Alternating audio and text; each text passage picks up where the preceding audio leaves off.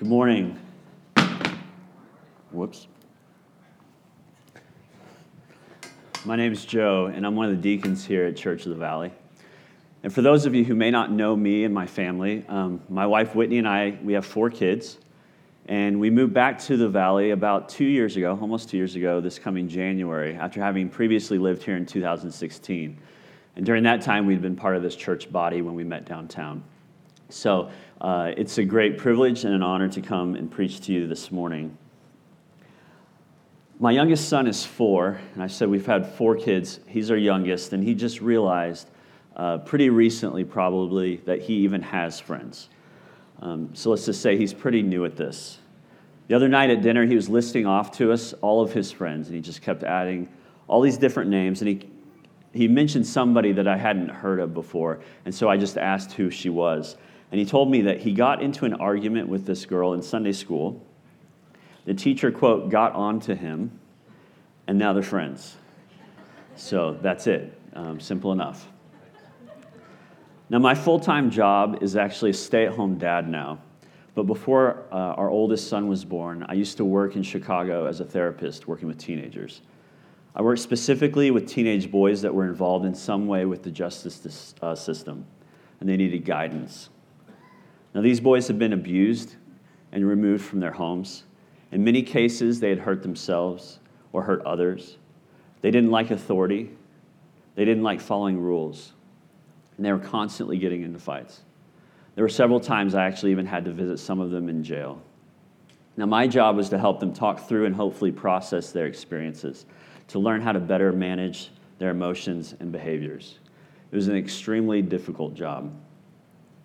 Most of the time, it felt like I was taking uh, two step or one step forward, two steps back. It was just not a whole lot of progress that I saw. And many days I struggled with how to best love these kids, if I even wanted to at all. No amount of education or training or experience could have prepared me for that. Now, some days it might be easier, but loving others is not our default position. It's not our natural inclination. And it's not as easy as my four year old would lead us to believe. But thankfully, we have a great teacher and helper in the persons of Jesus Christ and the Holy Spirit. I titled today's sermon Life Among the Branches. We've spent the last several weeks talking about what it is to abide in Christ, that Jesus is the vine, God is the vine dresser, and we are called as the branches to abide in Him and bear fruit. We connect with the Father through prayer and the study of His Word. But what does life look like among the branches? And how are we to interact with and relate to other people? What is our purpose in producing fruit as a branch connected to the vine? Have you ever wondered what good is the fruit that we bear in our lives when abiding in Christ? Before we continue, I'd like to reread the passage and pray again, if I may. In verse 12, this is my commandment that you love one another as I have loved you.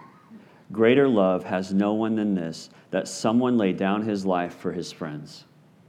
You are my friends if you do what I command you. No longer do I call you servants, for the servant does not know what his master is doing. But I have called you friends. For all that I have heard from my Father, I have made known to you. You did not choose me, but I chose you and appointed you that you should go and bear fruit, and that your fruit should abide so that whatever you ask the Father in my name, he may give it to you. These things I command you, so that you will love one another. Father God, I pray that your word would be preached clearly this morning. Let it encourage us and let it show us how to love. I pray that your Holy Spirit would work in us in order that we might become more like you. In Jesus' name, amen. All right. Two significant things happen in this passage. First, Jesus calls his disciples friends. They are no longer servants, he gives them a new identity. And second, he calls them to a greater obedience, to love others as he loves them. This passage is so significant that it's considered by some scholars to be the central theme or the heart of Jesus' farewell to his disciples it's bookended by the same command. Now, we previously talked that he's preparing his disciples as he knows his hour has come. He's previously warned them that he will be returning to the Father soon, but he promises that he sends a helper, the Holy Spirit. And then he teaches them the importance of what it looks like to abide with Christ. Now, knowing his time is coming to an end, he reiterates his previous command from chapter 13 Love one another as I have loved you. We are getting to the crux of why, as followers of Jesus, we do what we do. So, part one Jesus calls us friends. Before we get to the commandment, love one another as I have loved you, I want to first look at the relational shift that takes place in this passage. In verses 14 and 15 again, Jesus says, You are my friends if you do what I command you. No longer do I call you servants, for the servant does not know what his master is doing, but I have called you friends. For all that I have heard from my Father, I have made known to you. Jesus is elevating his disciples' status from servant to friend. The disciples are getting a promotion. So, what does this promotion mean for them and for us? Servants or slaves are expected to obey their master without question or explanation. In this context, a servant is not privileged to know why the master does what he does, he just obeys. As friends, however, the disciples are invited to not simply follow orders, but to know the Father and to participate openly in his works. Jesus' hour has come and he is finally letting the disciples in on God's plan for redemption. In verse 15, for all that I have heard from my Father, I have made known to you. Jesus has already promised them that he sends the Holy Spirit. We previously read in John 14, 26, but the Helper, the Holy Spirit, who the Father will send in my name, he will teach you all things and bring to your remembrance all that I have said to you. The Holy Spirit will illuminate what was previously unknown to the disciples. The words and works of Jesus, all of his parables, all of his teaching become clear to them in the light of his death and resurrection and upon receiving the Holy Spirit. Several months ago, Wes preached, and he, one of the main points of his sermon was the disciples kept missing the point. Jesus' followers kept missing the point.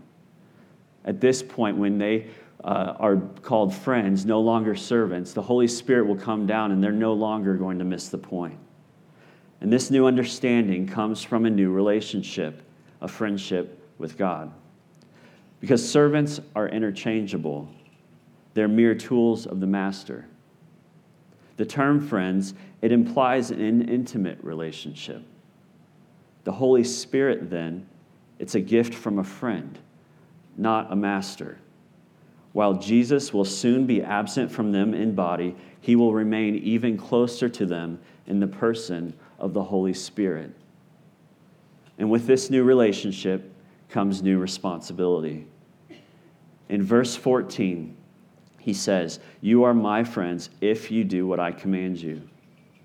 Even as friends, we're still subject to obedience to the Father. In the same way that Jesus and the Father were one, but Jesus subjected himself to God, we too are to be obedient to what God commands. But we should not look to obedience as being restrictive or oppressive. Instead, it is life giving, it's transformative. Obedience is not a precondition for Christ's love, but a response to it. When we obey God, we become more like Jesus or more Christ like. We imitate him. We do what he did. We love like he loved, becoming more and more like the one we are to love above all else. In other words, obedience is not what makes the disciples his friends. Instead, obedience characterizes or it describes the friends of Jesus.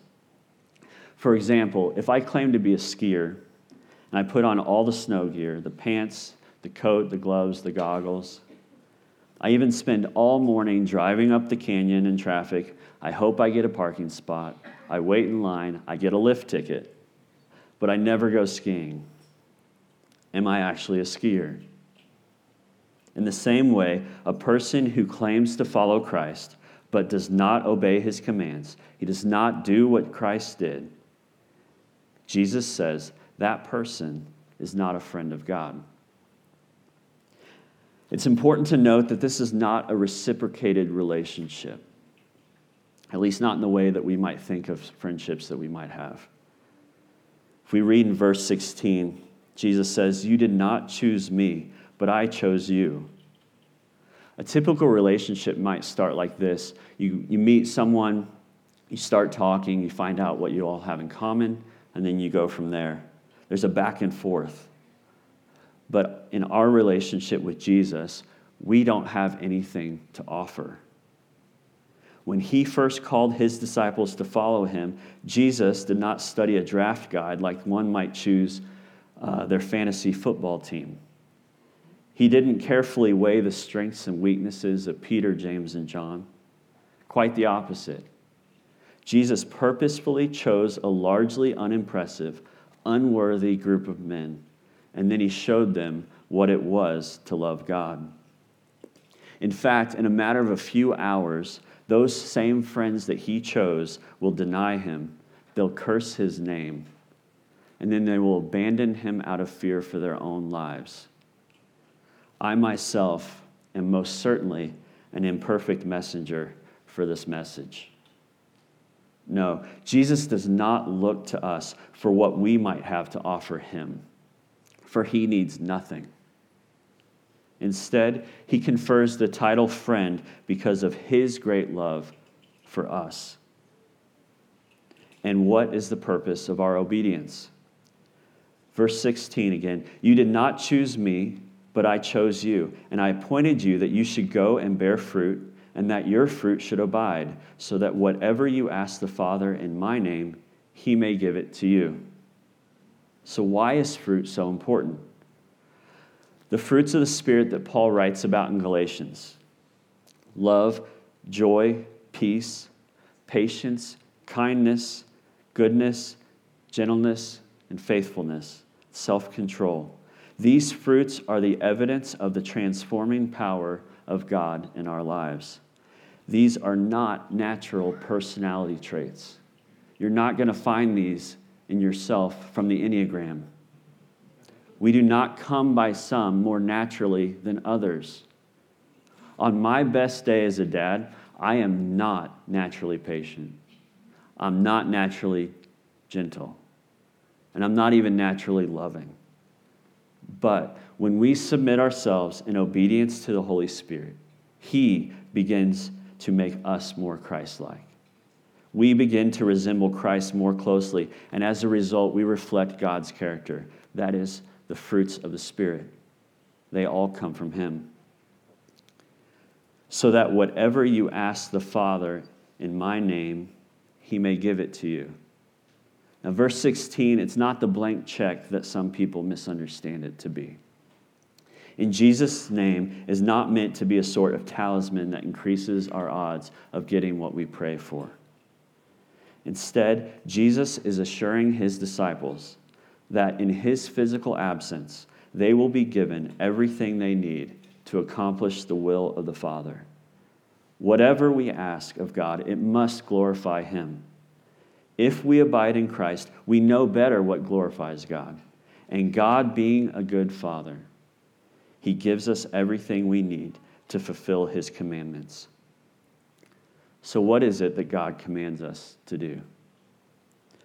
Part two, we are called to love others as Christ loves us. If there's one thing John wants us to remember, it's this Jesus said, Love each other as I have loved you.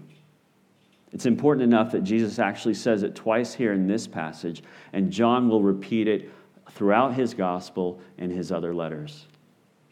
We read in John 13, 34 to 35, which we studied a little while ago A new commandment I give to you, that you love one another, Just as I have loved you, you also are to love one another.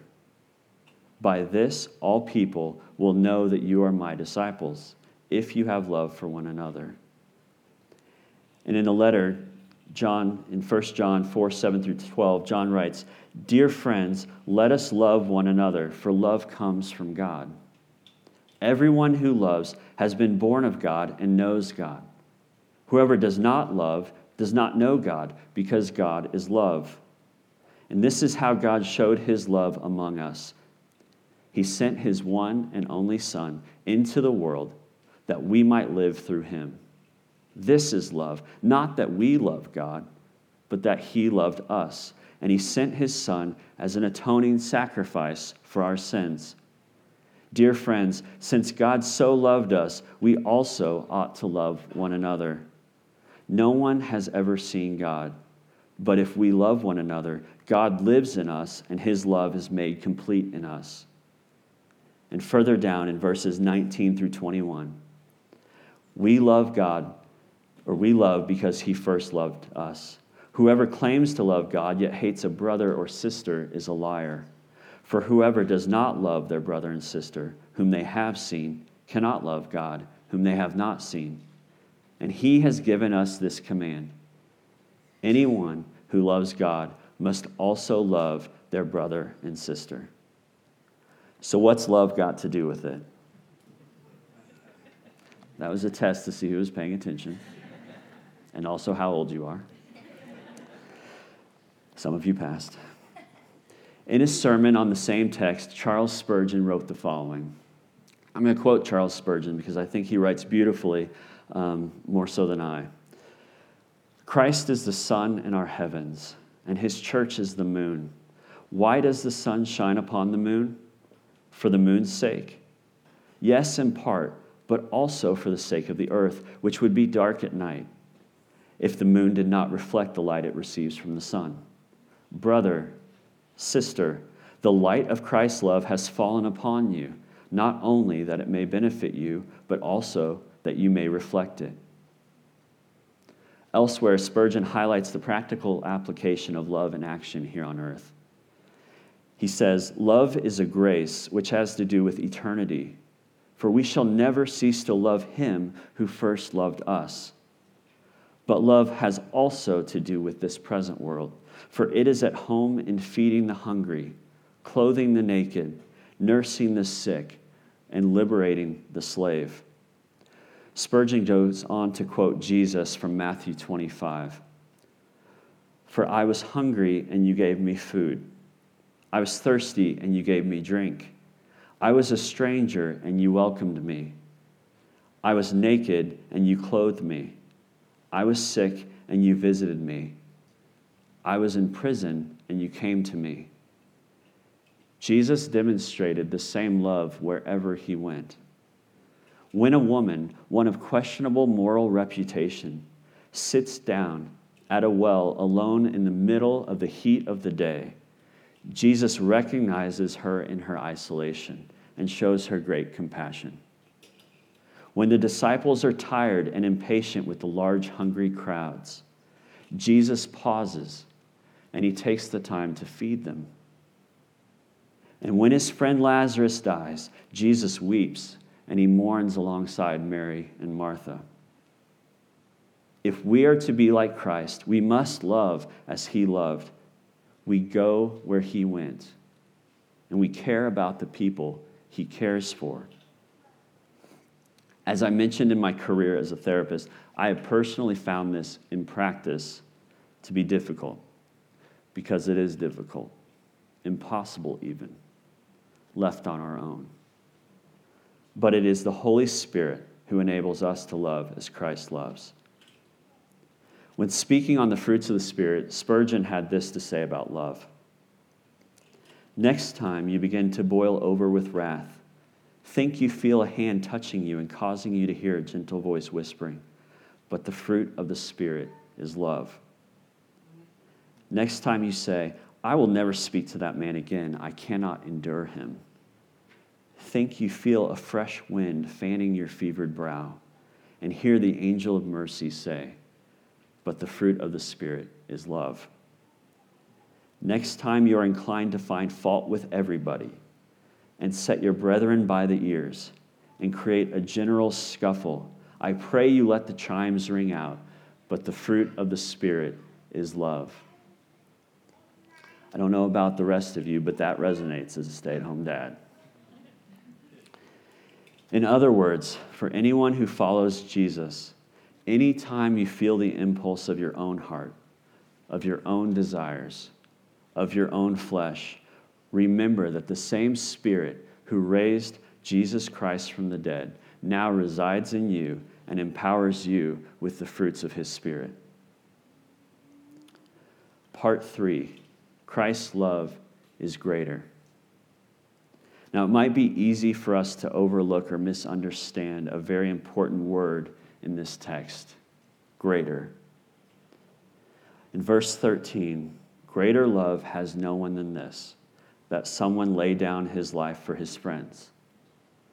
Now, when Jesus says greater love has no one than this, he's speaking from soon to be experience. He is alluding to his impending death on the cross that will happen in a matter of hours. Now, there are clearly differing degrees of love. You may love your family. I love the Kansas City Chiefs. And my four year old loves mac and cheese until he doesn't anymore.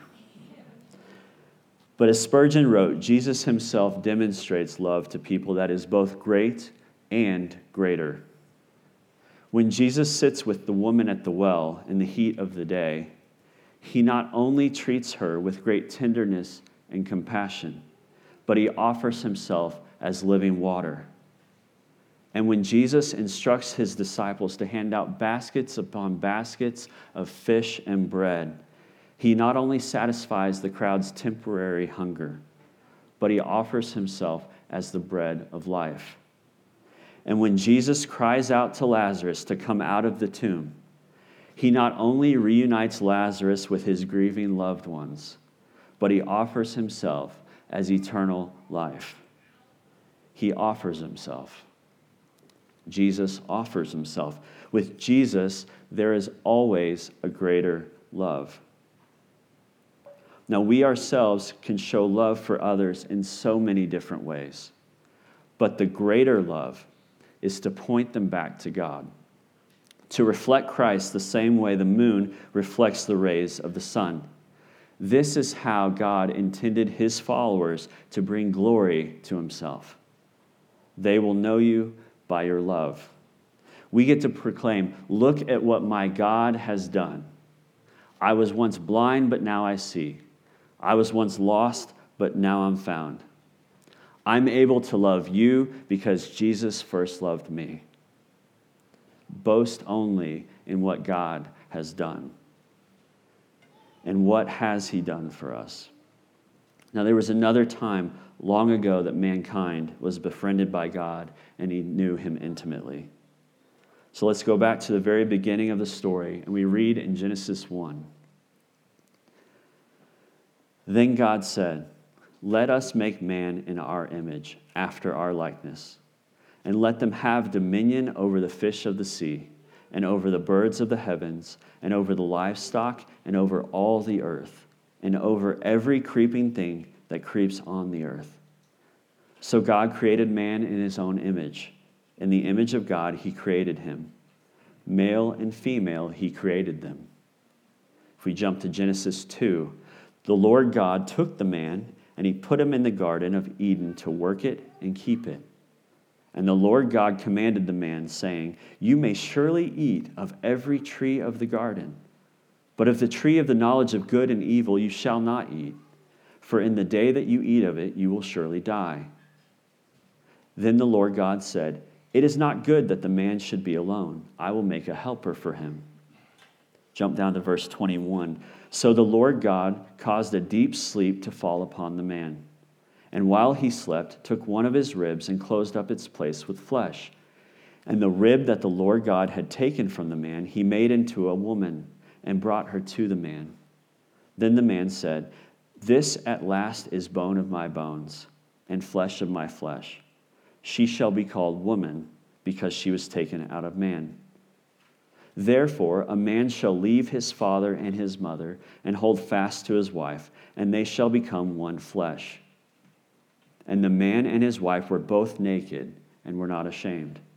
This is it. This was the relationship that God intended to have with his creation. Adam and Eve were created in his image. He loved them, he spent time with them, he provided everything for them. He gave them a purpose and they knew what that purpose was. They were fully known and yet not ashamed. They were his friends. But as we'll see, everything changes in Genesis 3. Now the serpent was more crafty than any other beast of the field that the Lord God had made. He said to the woman, Did God actually say, You shall not eat of any tree in the garden? And the woman said to the serpent, we may eat of the fruit of the trees in the garden. But God said, You shall not eat of the fruit of the tree that is in the middle of the garden, neither shall you touch it, lest you die. But the serpent said to the woman, You will not surely die, for God knows that when you eat of it, your eyes will be opened, and you will be like God, knowing good and evil. So when the woman saw that the tree was good for food, and that it was a delight to the eyes, and that the tree was to be desired to make one wise. She took of its fruit and ate, and she also gave some to her husband who was with her, and he ate. Then the eyes of both were opened, and they knew that they were naked. And they sewed fig leaves together and made themselves loincloths. Adam and Eve, when tempted, doubted God. They doubted what God said to be true. They doubted God's purpose for them, and instead they sought their own way. They thought they knew better than God, and they disobeyed. Genesis 3 continued, and they heard the sound of the Lord God walking in the garden in the cool of the day. And the man and his wife hid themselves from the presence of the Lord God among the trees of the garden. But the Lord God called to the man and said to him, Where are you? And he said, I heard the sound of you in the garden, and I was afraid, because I was naked, and I hid myself. He said, Who told you that you were naked? Have you eaten of the tree of which I commanded you not to eat? The man said, The woman whom you gave to be with me, she gave me the fruit of the tree, and I ate. Then the Lord God said to the woman, What is this that you have done? The woman said, The serpent deceived me, and I ate. And if we skip down to verse 23, therefore the Lord God sent him out from the Garden of Eden to work the ground from which he was taken. He drove out the man. Sin and death entered the world through Adam and Eve's disobedience, severing the relationship that they enjoyed with God and subsequently our own. The creation is separated from its creator the truly natural order of things is no more. No more relationship, no more friendship. God designed man and woman in his own image, meaning we were created to be in fellowship with both God and man. The same as God the Father is in relationship with Christ the Son and the Holy Spirit. But from Genesis 3 on, God works throughout history to bring his image bearers back into a relationship with him. He sets out on an incredible, awesome rescue plan. Sally Lloyd Jones writes of this rescue plan. Some of you may have read this to your kids in the Jesus Storybook Bible. She says, God loved his children too much to let the story end there. Even though he knew he would suffer, God had a plan, a magnificent dream. One day he would get his children back. One day he would make the world their perfect home again. And one day he would wipe away every tear from their eyes. You see, no matter what, in spite of everything, God would love his children with a never stopping, never giving up, unbreaking, always and forever love. The rest of this book is that plan the entire thing. God came back to earth himself as the man Jesus Christ, and he lived a life of perfect obedience as a sacrifice for our sins. He took our place and he died on the cross, but he was resurrected on the third day, defeating death once and for all. This plan, this awesome plan, restores the original friendship that God created in the garden. No more hiding, no more running from God. His purpose is to bring us back to his relationship in the garden. And this is the same love that Christ commands us to demonstrate this morning. Philippians 2 3 through 11 says, Do nothing from selfish ambition or conceit, but in humility count others more significant than yourselves. Let each of you look not only to his own interests, but also to the interests of others. Have this mind among yourselves, which is yours in Christ Jesus, who, though he was in the form of God, did not count equality with God a thing to be grasped, but he emptied himself by taking the form of a servant, being born in the likeness of men. And being found in human form, he humbled himself by becoming obedient to the point of death, even death on a cross. Therefore, God has highly exalted him and bestowed on him the name that is above every name, so that at the name of Jesus every knee should bow in heaven and on earth and under the earth, and every tongue confess that Jesus Christ is Lord to the glory of God the Father. This is the model. God loves us.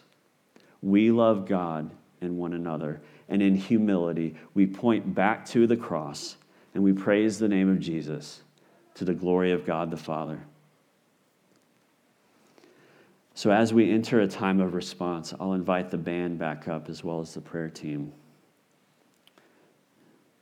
This is a time where we get to continue in our worship and reflect upon the word that um, God has given us this morning. I'd like to offer two different responses or challenges this morning to followers of Christ, as friends of God, we are to be obedient to his commandments. We die to ourselves daily, and we choose to do his will, not our own. And how are we, his friends, supposed to under, best understand the heart of God? To know how to love like Jesus loved. We abide in him through prayer and the study of his word, that is Jesus Christ himself. And what does this great commandment look like in practice? I will defer one last time to Charles Spurgeon. As you have received the light of Christ's love, pass it on. Do you want to know where to find Christ? He is dwelling in his people, and especially in his poor people, in his suffering people, in his tried people. So when your heart is full of love to your Lord, let some of the light of it shine upon them. Perhaps this is a dark time with them, and a kind word from you or a kind action will be like the light of the moon to them in the middle of the night, and will cause them great gladness. The moon cannot shine as brightly as the sun does, and you cannot love as much as Christ does, but you can be like the moon and shine with borrowed light you can reflect upon others the light of the love which Christ has shed upon your own soul. So, how will you love one another? This week, what will this look like in your everyday life? God has called you and He's given you a purpose to love one another as Christ loves you. In whatever you do, love one another. Soak up the light of Christ like the sun. Let it, his warmth of his love cover you, and then reflect that same light back onto the branches. And for those who have not yet believed in Christ and in his death and resurrection, there is hope. Christ alone has the ability to graft the dead branches back into the vine. Look to the cross and see what God has done in the death and resurrection of his Son. Believe that Jesus has paid the debt for your sins and follow him.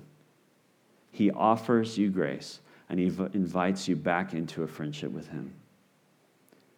Our prayer team and our pastors will be available to pray with you this morning as we continue in worship. So I invite you this morning to respond. Let us pray. Father God, thank you for your friendship. Thank you for your love. Thank you for this great and awesome rescue plan that you put in motion for reconciling us back to you through the death and resurrection of your Son. I pray that as we continue to hear the word of God, that we would depend on you like the branches depend on the vine, and that we would love. Holy Spirit, let us love God and love others. Help us to do so. I pray you would let your light shine on us that we might reflect it back onto others. And I pray for those whom you're calling to yourself right now, that they would experience your irresistible love for the first time. Father, in all things, I pray that we would give you the glory, that we would point others to you, that we would boast not in ourselves. Because we know that in our weakness, you are made strong, and it is for your glory. Everything you've done we get to point back to you and say, Look how awesome and wonderful you are. Father, thank you for reconciling us back into this great friendship. In Jesus' name, amen.